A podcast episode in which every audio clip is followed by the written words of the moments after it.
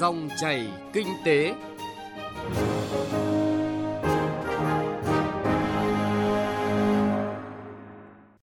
Biên tập viên Bảo Ngọc xin chào quý vị và các bạn. Chương trình Dòng chảy kinh tế hôm nay, chúng tôi chuyển tới quý vị và các bạn các nội dung chính sau.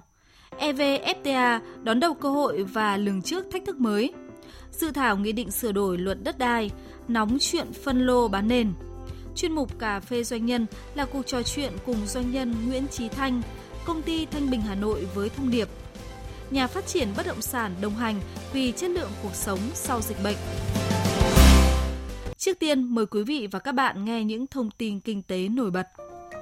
Công ty cổ phần dược phẩm Trung ương 1 Fabaco vừa hoàn tất đơn hàng đầu tiên 1 triệu khẩu trang sang Mỹ, tiếp tục nhập thêm máy móc để tăng thêm công suất. Đây là doanh nghiệp dược phẩm đầu tiên ở miền Bắc được cấp giấy phép xuất khẩu khẩu trang vào thị trường Mỹ. Lô hàng đầu tiên của Fabaco suốt ngày 27 tháng 5 vừa qua và thông quan tại sân bay Texas ngày 31 tháng 5. Sản phẩm sẽ cung ứng đến tất cả các bệnh viện tuyến hạt của khu vực Texas. Sau dịch bệnh, nhiều doanh nghiệp trong lĩnh vực dịch vụ hàng không đang nỗ lực vượt khó. Trong số đó, công ty phục vụ mặt đất Sài Gòn lên kế hoạch lãi 10 tỷ đồng. Cùng kỳ năm ngoái, công ty cung cấp dịch vụ mặt đất như làm thủ tục, bốc dỡ hành lý cho khoảng 50% chuyến bay tại cảng hàng không quốc tế Tân Sơn Nhất. Tuy nhiên, do dịch bệnh, các hãng hàng không giảm sản lượng khai thác, phần lớn đường bay quốc tế tạm ngừng khiến lượng công việc bị ảnh hưởng lớn. Hơn 50 doanh nghiệp hợp tác xã tham gia tiêu thụ vải thiều tại Bắc Giang, trong số đó có 26 doanh nghiệp tập đoàn ngoài tỉnh như Aeon, Mega Market, Copmart, Vinmark, Ăn Mây Việt Nam. Dự kiến là tổng sản lượng vải thiều của tỉnh Bắc Giang năm nay ước đạt 160.000 tấn, thời gian thu hoạch từ ngày 20 tháng 5 đến ngày 10 tháng 7 tới. Kiểm toán nhà nước chỉ ra hàng loạt sai phạm của dự án Vipco Tower cao 25 tầng tọa lạc tại khu đất vàng đường Phan Bội Châu, quận Hồng Bàng, Hải Phòng, do công ty xăng dầu Vipco làm chủ đầu tư bỏ hoang nhiều năm qua. Theo kiểm toán nhà nước, việc phê duyệt dự án chưa đủ cơ sở xác định nhu cầu đầu tư, không lập, thẩm định, phê duyệt dự án để quản lý chi phí đầu tư, không tuân thủ quy định luật đấu thầu, phê duyệt thiết kế và tổ chức thi công không phù hợp quy hoạch được chấp thuận, chưa thực hiện gia hạn bảo lãnh hợp đồng theo quy định.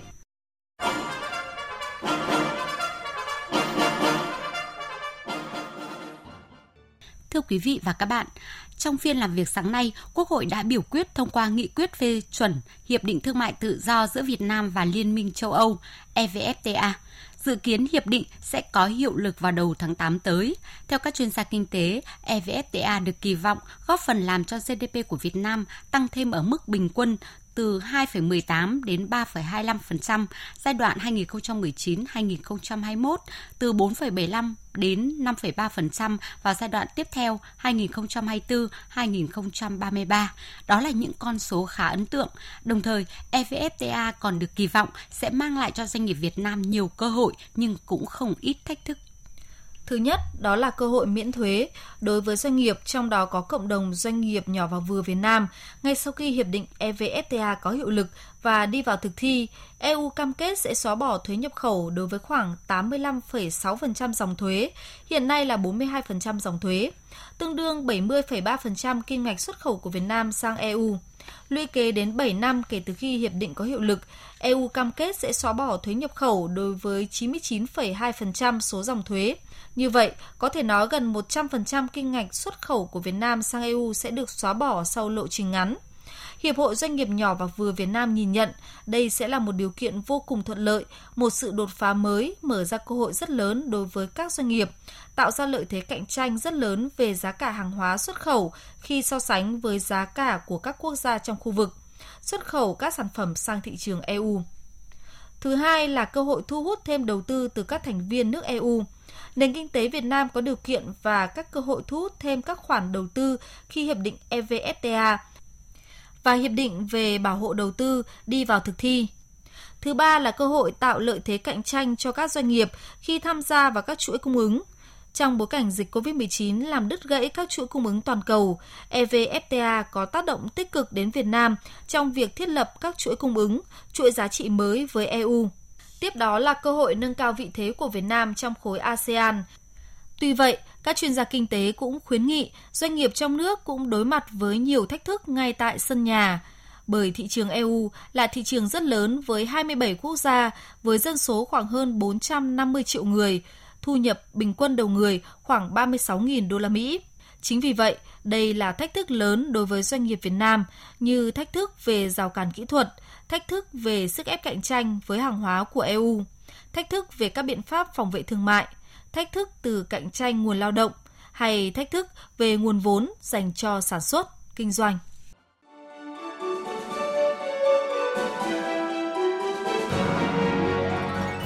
Dòng chảy kinh tế, dòng chảy cuộc sống.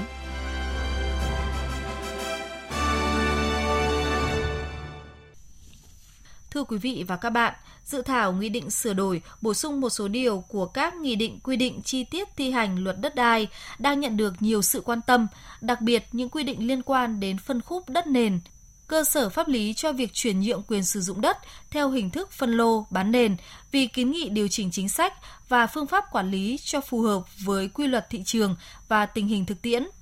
Để cung cấp tới quý vị và các bạn những góc nhìn về mặt pháp lý, phóng viên Đài Tiếng Nói Việt Nam chuyển tới quý vị và các bạn phân tích dự thảo nghị định sửa đổi luật đất đai, nóng chuyện phân lô bán nền và ý kiến kiến nghị của các chuyên gia. Mời quý vị và các bạn cùng nghe. Theo tiến sĩ Trần Kim Trung, Viện Nghiên cứu Quản lý Kinh tế Trung ương, thực tiễn phát triển đô thị gắn liền với quá trình đất nông nghiệp chuyển thành đất đô thị, đặc biệt là đất ở, có nhiều cách thức chuyển đất nông nghiệp thành đất ở mà phân lô bán nền là một trong số đó. Trong thực tế, việc phân lô bán nền có nhiều ưu điểm cũng như là hạn chế gắn liền với những yêu cầu kinh tế xã hội cũng như những hạn chế của quản lý của chính sách, nhất là sau dịch COVID-19 và những hạn chế phát sinh tiêu cực từ chuyện phân lô bán nền tại các địa phương như trong thời gian vừa qua, cần có những quyết sách mang tính phù hợp và góp phần thúc đẩy thị trường bất động sản phát triển trong sự vận động của nền kinh tế nói chung, thay vì không quản được thì cấm. Chính sách cũng không nên phản ứng quá mức và thị trường cũng không nên phản ứng quá mức. Cho nên là cái việc mà mở rộng ra một cách đại trà cho tất cả các địa bàn đô thị là cấm phân lô bán nền thì trong thời điểm hiện tại là không phù hợp. Bây giờ chúng ta phải không nên nhấn mạnh bằng hạn chế. Thì cái uh, phân khúc phân lô bán nền này, này thì nó là cái phân khúc cuối cùng trong cái cái tháp nhà ở đấy. Ở góc nhìn khác về mặt quản lý điều hành chính sách của nhà nước với quy định sở hữu đất đai toàn dân nên việc thiết kế chính sách cần rất thận trọng. Phó giáo sư tiến sĩ Ngô Trí Long cho rằng việc phân lô bán nền nếu được kiểm soát tốt, tuân thủ theo quy định và quy hoạch bài bản còn tạo ra nguồn thu cho ngân sách, giúp cải tạo bộ mặt đô thị khu vực các địa phương thêm khang trang. Do đó, những chính sách liên quan đến quyền lợi chính đáng của người dân nên được cân nhắc kỹ để khi ban hành có thể đi vào cuộc sống. Vấn đề phân lô bán nền thế thì Việt Nam có nên là tiếp tục để cho phân lô bán nền hay siết chặt hơn nữa? Cái này chúng ta phải căn cứ vào pháp lý và đồng thời học tập kinh nghiệm của các nước. Thì kinh nghiệm chúng ta khác với các nước ở chỗ nào là các nước là đất đai là sở hữu của tư nhân nó cho tư nhân. Nhưng Việt Nam lại sở hữu toàn dân có cái sự khác nhau. Sự khác nhau đó thì cái phương thức cái cách quản lý cũng khác nhau. Thế thì mục tiêu của luật đất đai là gì? Là để nhằm đảm bảo cho thị trường bất động sản phát triển ổn định, lành mạnh và có hiệu quả. Thế thì vừa qua thì thấy cái hiện tượng là phân lô bán nền. Mà ở đâu có một thị trường phát triển mạnh thì ở đó có thị trường phát triển đất đai. Luật đất đai sẽ được sửa đổi bổ sung sau năm 2021. Điều này có điểm tích cực là không tạo ra rủi ro chính sách. Mặc dù những hạn chế khó khăn của chính sách đất đai hiện vẫn chưa được khắc phục, Bộ Tài nguyên và Môi trường là cơ quan chủ trì nhóm chính sách liên quan đến thị trường bất động sản chính sách có tác động quan trọng đến sự phát triển của thị trường bất động sản, của phát triển đô thị và phát triển kinh tế liên quan đến việc phân lô bán nền sẽ được nghiên cứu xây dựng và ban hành trong thời gian tới. Chuyên gia tài chính tiến sĩ Lê Xuân Nghĩa nêu quan điểm, vai trò và nhu cầu của phân khúc đất nền trong thực tế là rất lớn. Bất động sản là một tài sản mà đã gọi là tài sản thì có quyền sử dụng cho thuê để dành. Chính vì là tài sản để dành được như vàng thì đó chính là đất nền. Trong khi đó, doanh nghiệp địa ốc Việt Nam đa phần là vừa và nhỏ, có năng lực tài chính khiêm tốn, thường phải tiếp cận đất đai, thực hiện các dự án phân lô bán nền để thu hồi vốn nhanh, đảm bảo dòng tiền và tiếp tục phát triển các dự án mới với quy mô hơn. Bên cạnh đó, quy hoạch xây dựng nhìn chung là chưa đồng bộ, kể cả các thành phố lớn, đô thị đặc biệt. Do đó, việc phân lô bán nền cũng tùy thuộc vào tình hình thực tế của từng địa phương để cấp phép phê duyệt cho phù hợp, tránh trục lợi chính sách.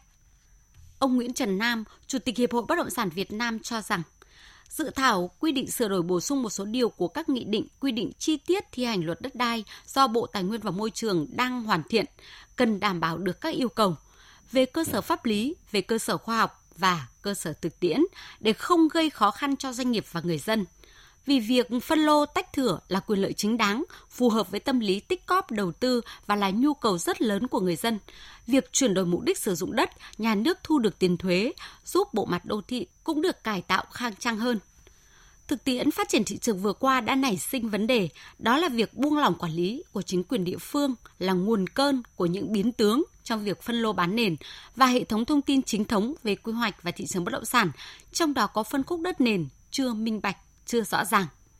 Chính vì vậy, khi lắng nghe các ý kiến đóng góp vào dự thảo nghị định tới đây, cần chủ động và đồng hành trong việc tháo gỡ những bất cập, đồng thời tạo lập môi trường kinh doanh minh bạch, bình đẳng, kiến tạo và phát triển cho doanh nghiệp.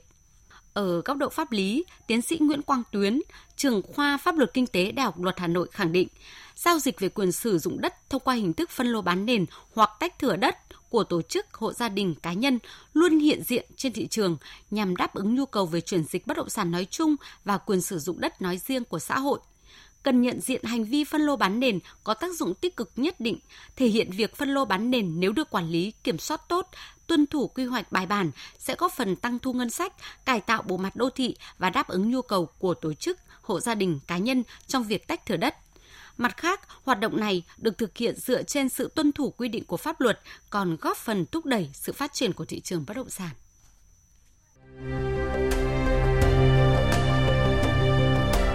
Cà phê doanh nhân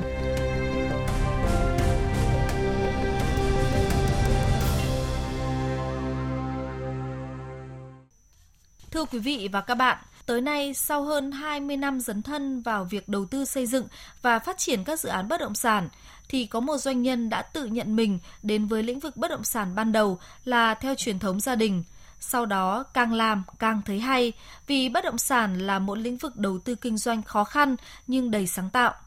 Ví nghề của những người làm xây dựng, những người phát triển dự án bất động sản như những ánh sao đêm đã góp phần vào sự phát triển các khu đô thị, thành phố nơi mình ở ngày một đẹp đẽ và đáng sống. Trong chuyên mục Cà phê Doanh nhân tuần này, mời quý vị và các bạn cùng nghe cuộc trò chuyện với doanh nhân Nguyễn Trí Thanh, giám đốc công ty cổ phần bất động sản Thanh Bình Hà Nội. Cùng nghe doanh nhân này trải lòng quá trình bén duyên và gắn bó với phát triển các dự án bất động sản đã hơn 20 năm. Thực ra thì với tôi cũng có cái cơ hội gắn bó với bất động sản nó cũng từ rất là sớm khi mà trong cái quá trình mà ờ, còn ngồi trong trường đại học với ờ, bố là cũng làm trong ngành xây dựng thì cũng có các cái gắn bó với bất động sản cho mình một số các cái nhìn về bất động sản thì sau đó khi mà đi làm thì mình trải qua các cái công việc khác nhau, ở các cái vị trí khác nhau. Thanh bình nó cũng là một cái duyên, nó chuyển sang một cái giai đoạn khác, làm phát triển bất động sản là mình có các cái điều kiện mà mình làm các cái dự án nó có những cái sản phẩm tốt thì cũng là một cái mà cho mình cảm thấy ờ, tự hào, đóng góp những sản phẩm nó tốt cho thị trường cái điều thú vị là đối với những cái doanh nhân làm trong lĩnh vực đầu tư phát triển các cái dự án bất động sản thì bao giờ cũng nhớ tới những cái địa chỉ những cái dấu ấn mà mình quan tâm mình gắn bó. Thì có thể kể đến những địa chỉ đấy như thế nào ạ? Với tôi khi mà mới ra trường thì cái công trình đầu tiên chính là công trình năm ba Quang Trung à, sau đó thì công trình 6A lê Tổ. Và sau đó khi mà phát triển các cái dự án phát triển hạ tầng của Hà Nội cũng cho tôi rất nhiều các kinh nghiệm và cũng như các hiểu biết vấn đề phát triển về hạ tầng, vấn đề phát triển quy hoạch của Hà Nội. Và khi đi vào phát triển các cái dự án bất động sản chi tiết thì nó cũng cho tôi những cái kinh nghiệm để phân khúc mà tầm trung cũng như khá và cũng như phân khúc cao cấp. Thì nó cho mình những cái hiểu được về các cái nhu cầu khác nhau của thị trường cũng như của khách hàng đối tác trong cái lĩnh vực đó.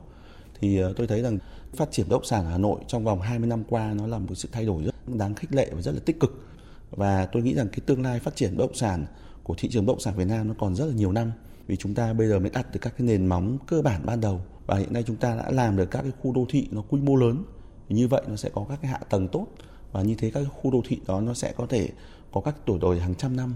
à, giải quyết được các cái vấn đề mà nhưng khi chúng ta làm các cái khu đô thị mà lớn chúng ta đầy đủ hạ tầng thì người dân à, người ta cũng đã thay đổi tư duy và người ta chọn những cái điểm mà nó không phải trung tâm Hà Nội. Đi xe ô tô là khoảng có 30 45 phút cũng rất là tốt tôi nghĩ rằng là hiện nay cái thị trường của chúng ta nó sẽ phát triển theo hướng tích cực. Chúng ta sẽ nhân rộng các cái khu đô thị lớn ở trong các khu vực ngoài vành đai ba và chúng ta có thể thu hút được người dân ra đó sinh sống. Và như vậy thì sẽ giảm áp lực cho cái giao thông ở khu trung tâm. Ờ, là một sinh viên của trường đại học xây dựng. Sau đó thì lại học thêm ờ, những cái lĩnh vực khác để bổ sung cái kiến thức cho mình. Và có thể nói là lăn lộn, gắn bó với thị trường bất động sản thì hàng hơn 20 năm rồi. Đồng hành cùng với lĩnh vực bất động sản thì từ những cái ước mơ, những cái cảm xúc như thế nào mà có một ờ, doanh nhân Nguyễn Chí Thanh hôm nay ạ? Khi bước vào cái lĩnh vực xây dựng thì thực ra là lúc đầu là đấy là do định hướng của bố. Bố là làm ngành xây dựng thì muốn tôi theo cái ngành đó. Lúc đầu tôi nghĩ là làm ngành xây dựng rất là vất vả mà tiền thì ít, thì đi học ờ, kinh tế để nghĩ kiếm tiền nhanh. Nhưng thực ra qua cái quá trình đi làm vài năm thì thấy rằng xây dựng rất là hay. Và nhất là với đàn ông thì khi ta làm trong ngành xây dựng, người ta có thể có cái sự quyết đoán rất là chủ động trong công việc. Thì chính vì vậy thì nếu mà khi mà nghĩ rằng là lúc đấy mà giống bạn bè một vài bạn quay vào ngân hàng ngồi làm việc mà mình thấy có sự gò bó, thì mình lại cất cái bằng vào tủ và mình tiếp tục ngành xây dựng và sau đó thì à, tất nhiên là những cái kiến thức mình học được thêm thì cũng rất là tốt và khi mình làm về phát triển bất động sản thì nó cũng giúp cho mình nhìn nhận và cũng như tính toán các cái phương án về hiệu quả của dự án nó được ờ, xác thực tốt nhất và tối ưu. Chúng ta nếu như phát triển bất động sản mà chúng ta không có những kinh nghiệm mà làm sao làm tốt ngay từ các khâu khảo sát, những khâu thiết kế cũng như khâu tổ chức xây dựng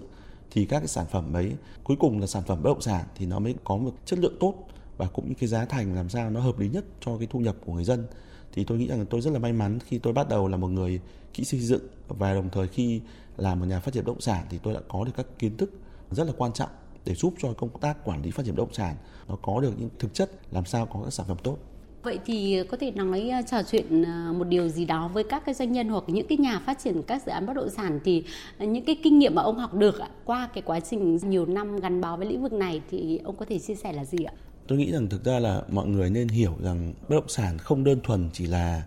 uh, mua bán hay là chỉ là cái giá trị thặng dư của cái đất mà thực ra chúng ta phải hiểu rằng là cái bất động sản nó phải đòi hỏi một kiến thức rất là tổng hợp. Làm bất động sản cũng phải rất tâm huyết thì mới có thể tồn tại được. Vì thực ra là từ năm 98 đến giờ thì chúng ta đã trải qua hai ba cuộc gọi là suy thoái đặc về kinh tế và đặc biệt trong lĩnh vực bất động sản. Tôi nghĩ rằng là thực ra là rất nhiều người khi hăng hái bước vào lĩnh vực bất động sản nhưng qua từ năm 98 đến giờ qua hơn 20 năm thì cái số lượng người mà bị loại ra khỏi cuộc chơi phát triển bất động sản tôi nghĩ chắc đông gấp đôi so với cả số lượng những nhà đầu tư bất động sản còn lại hiện nay. Đấy là nó ít nhất là như vậy. Và tôi nghĩ rằng thực ra tiếp tục nó sẽ là cái xu hướng như vậy vì thực tế chúng ta thấy rằng là các nhà phát triển bất động sản ở trên thế giới không nhiều. Họ phải có những kinh nghiệm rất là xương máu. Họ cũng luôn luôn phải đổi mới thì họ mới có thể có, cái tính cạnh tranh và tồn tại được.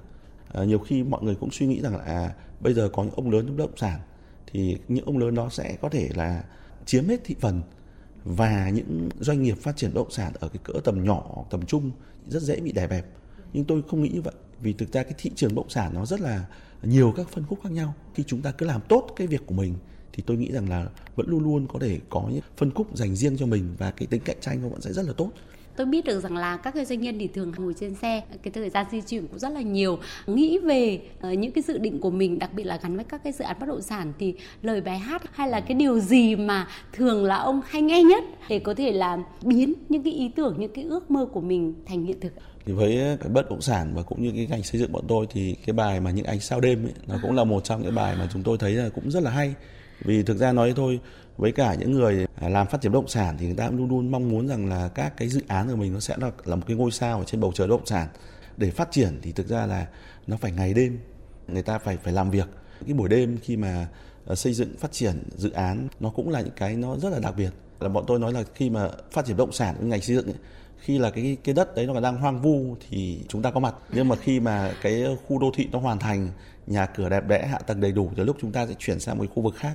thì đấy là những cái mà tại sao tôi nói là bài những ánh sao đêm nó cũng là một trong những bài mà bọn tôi thấy cũng rất là có những chia sẻ những cái điều của những nhà phát triển bất động sản hay nhà xây dựng là người ta suy nghĩ. Với những cái câu chuyện với những cái chia sẻ và tôi thấy đâu đó lấp lánh ánh sao đêm để có thể là hướng tới những ước mơ cao đẹp. Và nếu mà nói một điều gì đó với tính giả trong lúc này thì ông có thể nói điều gì ạ? Tôi rất mong rằng là cái việc mà chúng ta sẽ sớm phục hồi và bình an chúng ta đã bình an và mong rằng là sẽ tiếp tục bình an qua đại dịch covid và sẽ cùng nhau chung sức để phát triển uh, xây dựng thị trường bất động sản ngày một tốt hơn vâng ạ một lần nữa xin trân trọng cảm ơn ông ạ Vâng thưa quý vị và các bạn, chuyên mục Cà phê Doanh nhân vừa rồi cũng đã kết thúc chương trình Dòng chảy Kinh tế hôm nay. Chương trình do biên tập viên Hà Nho và nhóm phóng viên Kinh tế thực hiện. Cảm ơn quý vị và các bạn đã lắng nghe.